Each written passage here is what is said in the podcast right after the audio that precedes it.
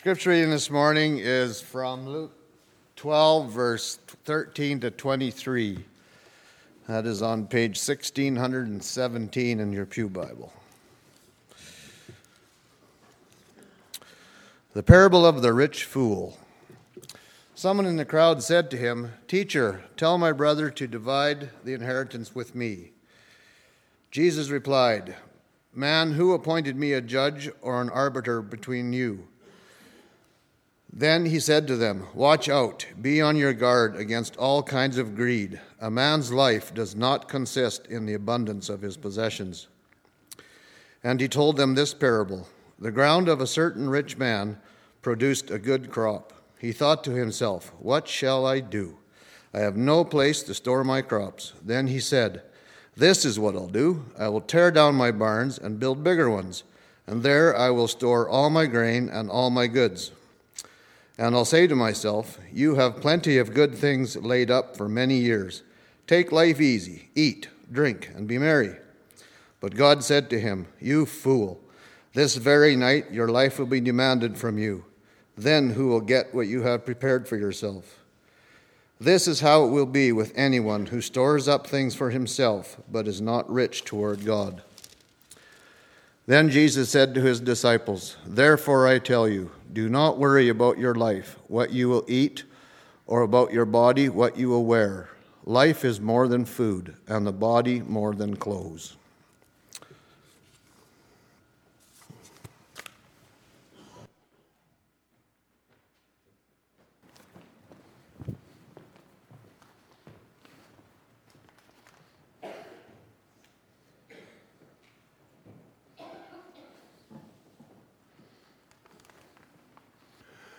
So, if you were to look up the word fool in a modern dictionary, you might find a definition such as this a silly or a stupid person who lacks sense or judgment. Or a professional jester, one who's kept for entertainment but not to be taken seriously. Or finally, a person who has been tricked or deceived into appearing or acting silly or stupid. A fool is a person who, who spits into the wind and is surprised when it comes back to him. He's the one that cuts off the tree branch on which he is sitting, and he can't imagine how it is that he fell. And he's the one who swims against the current and wonders why he isn't getting anywhere. The word fool is not at all complimentary. And I can't think of a context where calling someone a fool would not be considered an insult. And so when we open our Bibles and we read the section heading that comes before verse 13, we immediately know that not to follow the example of the man in Jesus' parable. The parable of the rich fool is a story about a man who makes a really unwise decision and who, by the end of the story, faces the consequences for his foolish, foolish actions. And yet, I can't help but notice that there seems to be just a little bit of practical wisdom in what the farmer in Jesus' story does. We're quick to, to condemn the, the rich farmer because Jesus calls him a fool. But what would we do if we found ourselves in his shoes? At the beginning of the wheat harvest, our crops have produced much more than we might have expected. Our barns and our bins are, are soon full, and we haven't even begun the harvest of the barley, canola, or the soybeans.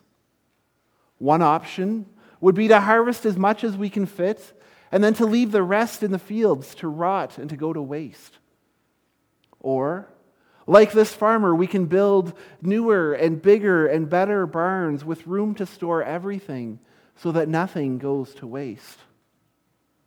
To be honest, the new barns would seem to be the more prudent decision, a better use of what we've been provided. And at least in this way, the farmer seems to be less the fool than what the text makes him out to be. So, where then does he go wrong? Now, he definitely does go wrong, and we'll look at that in a few minutes. But, to best understand the farmer's mistake, I want to spend some time looking at the context and who else Jesus might be addressing. If we're to flip back a few pages to Luke chapter 11, Jesus begins by teaching his disciples about prayer. And in the end, he, ca- he casts, ends up casting out a demon.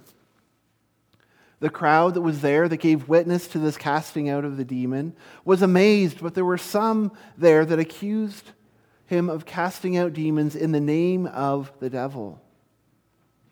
Jesus continues to teach. And the crowds that follow him continue to, to steadily increase. And when he's finally done teaching, he goes into the house of a Pharisee to recline at the table there with him and to enjoy a meal together with that Pharisee and with his friends. It turns out that even in this meal that he's not done teaching. And he uses the ceremonial washing of hands when they come in the door. They, they dip their fingers in the water, they rub them together and dry them off, and they go to their seats. He uses this to call to attention the Pharisees' preoccupation with his appearance and with looking the part of a righteous man while showing little love for God and no generosity for the poor. As you can imagine, that, that during this meal, Jesus' message is not well received. And so he exits the meal with the Pharisees and the teachers of the law, who begin to oppose him fiercely. And as they do, the crowds continue to gather, and a crowd of the thousands surrounds Jesus because they want to hear more.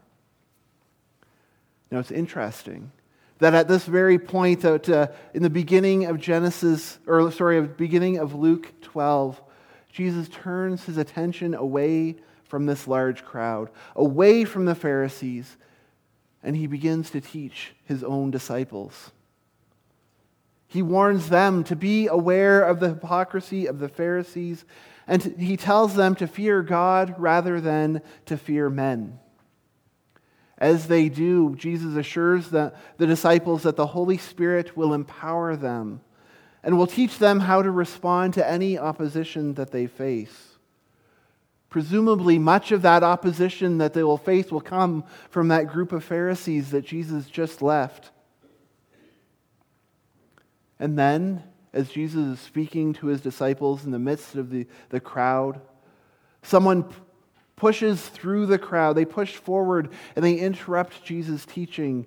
And they say, and he says, Teacher, tell my brother to divide the inheritance with me. Now, the teachers of the law did at times intervene in financial and inheritance matters such as this. But this man that interrupts should have known that Jesus was not a teacher of the law. They were part of the group with the Pharisees that were over there off to the side, grumbling about how Jesus treated them in the house of the Pharisee. And they were this group that was now looking for ways to oppose and to trap him. But this man recognizes Jesus' authority. And so he goes straight up to Jesus rather than to this group of Pharisees and teachers of the law. And rather than asking for a just judgment, he assumes that he is in the right, that Jesus is on his side. And so he demands judgment in his favor. Now, I have to tell you that Jesus' response makes, makes me a little bit laugh to myself. Jesus says, Man, who appointed you? Who appointed me a judge and an arbiter between you? In a way, Jesus is saying two things with this response. The first thing he says to them is, That's not my job. You want someone to judge on financial matters? Go over there to the teachers of the law. That's their job. They will help you. But behind Jesus' words, it's almost as if he's saying, Really? That's what you're asking me to do? Have you been paying attention to my words at all? All this time, Jesus had been teaching on what it means to be righteous in the eyes of God. And he uses the teachers, or the Pharisees and the teachers of the law, as his counterpoint, as an example of what not to do. And all this man can come up with is Jesus, help me get what I think I deserve. The rich farmer in the parable may be a fool. But Jesus is telling this man who asks him to, to divide the inheritance that he too is foolish. Not only does Jesus not have the legal authority to intervene, this is nowhere near the point of Jesus' ministry. He came to bring men to God, not property to men. His parables were most often about the kingdom of God and storing up riches in heaven, not the kingdom of man and storing up riches for yourself. In asking Jesus to intervene in this financial matter, the man completely misses the point of who Jesus is. This man is the fool. And as we read through Luke 12, it doesn't tell us whether or not this, this man stormed off in anger, or if he went to the teachers of the law, or if he remained to hear Jesus could continue to teach. But what we do read is that Jesus turns his attention back to his disciples.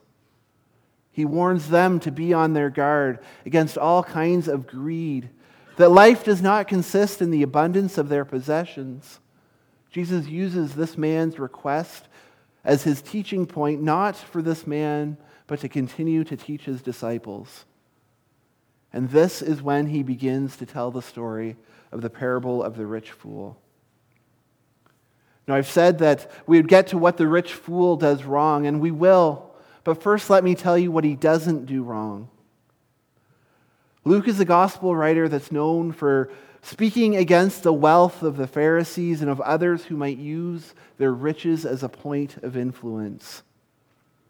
He recounts Jesus' teaching of the rich man and Lazarus in Luke 16, and how Lazarus is carried to Abraham's side when he dies, while the unnamed rich man goes to Hades to be tormented.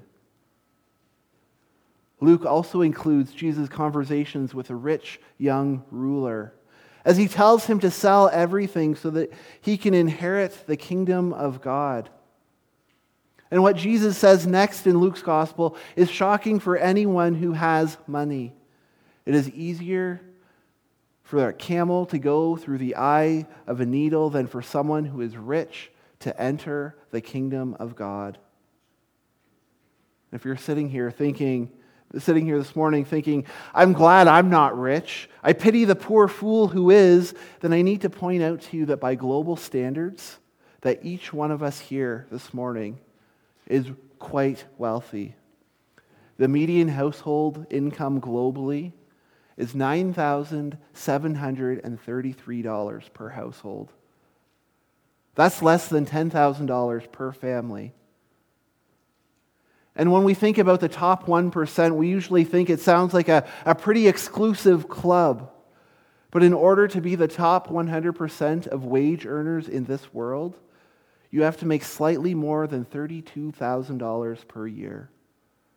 And so, by these standards, each one of us here is incredibly well off.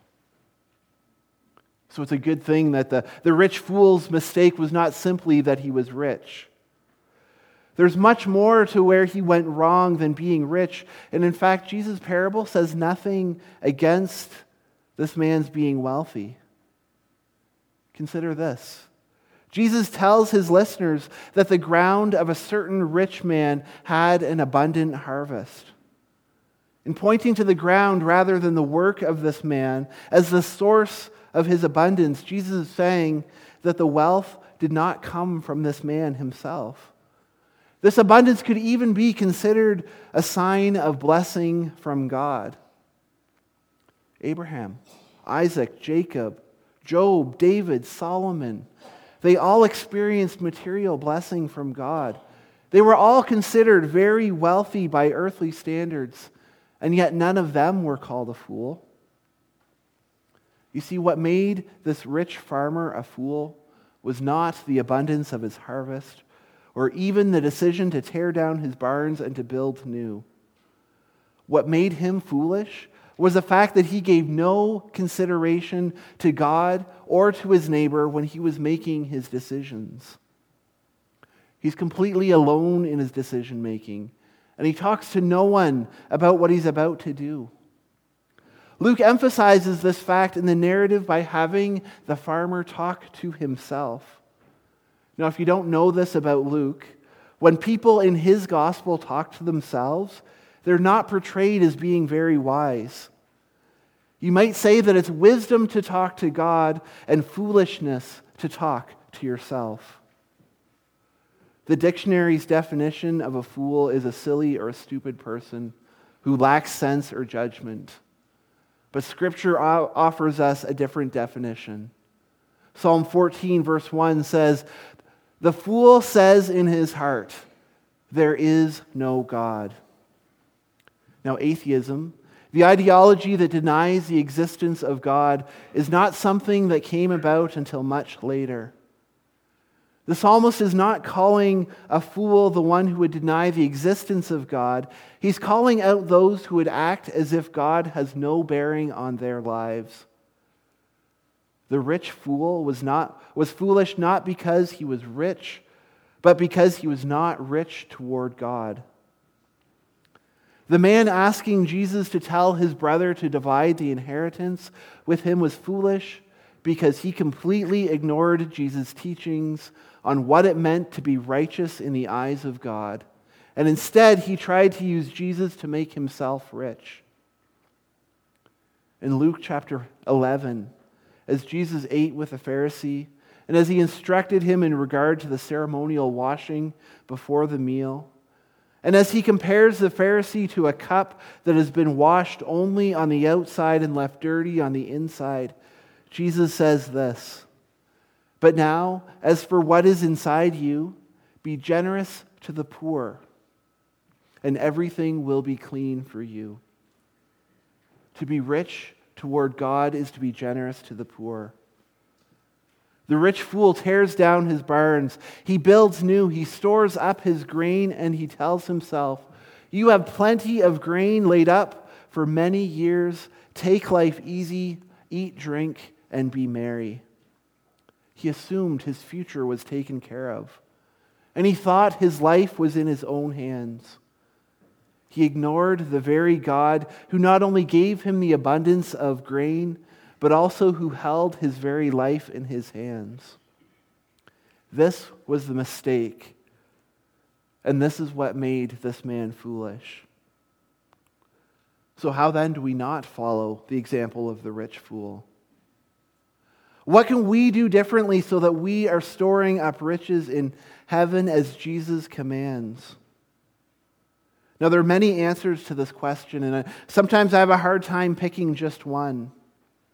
And often, my fear in giving you an application in a sermon message is that I don't want to give you a checklist of things that you do and not do in response to this message. That you can check off done, done, done. Okay, I've done what the pastor said for this week, and let's carry on with life. Because our faith is not a checklist. But there are two answers to this question that I've given already. And the first answer is to consult God.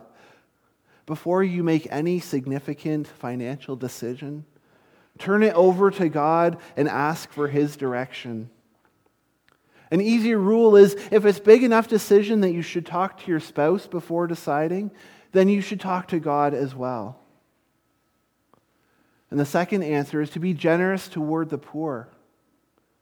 Jesus gives this answer to the Pharisees, and he gives it to us as well.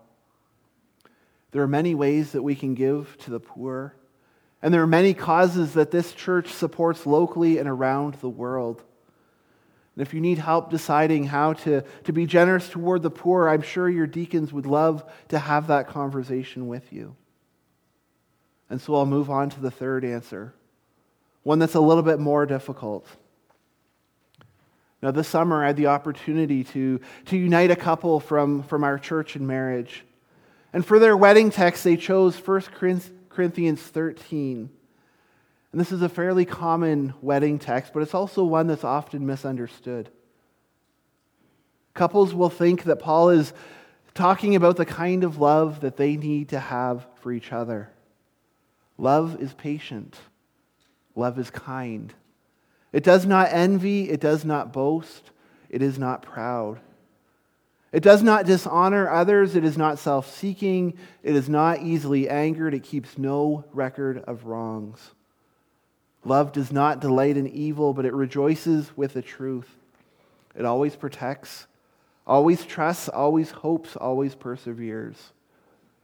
And in choosing this as a wedding text, couples will often think that when they express this kind of love for each other, that they will experience the blessing that we'd read in the first part of 1 Corinthians 8 that love never fails. Now, my wife's not here this morning. She had to teach Sunday school in our church. But I think that she would agree with me that after 15 years of marriage, that love sometimes does fail. In fact, I don't think anyone who's sitting here who's been married for more than five minutes can say that the description of love I just read is an accurate description of their love for their spouse or of their spouse's love for them. And that's because this was never meant to be. Fortunately, this couple that I, that I married this summer, they knew this. They already had experienced challenging situations in their life, and they knew firsthand that love expressed from one person to another often does fall short.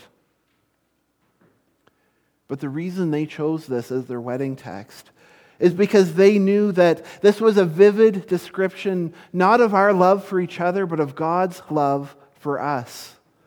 And it's an in- invitation to imperfectly share God's perfect love with others.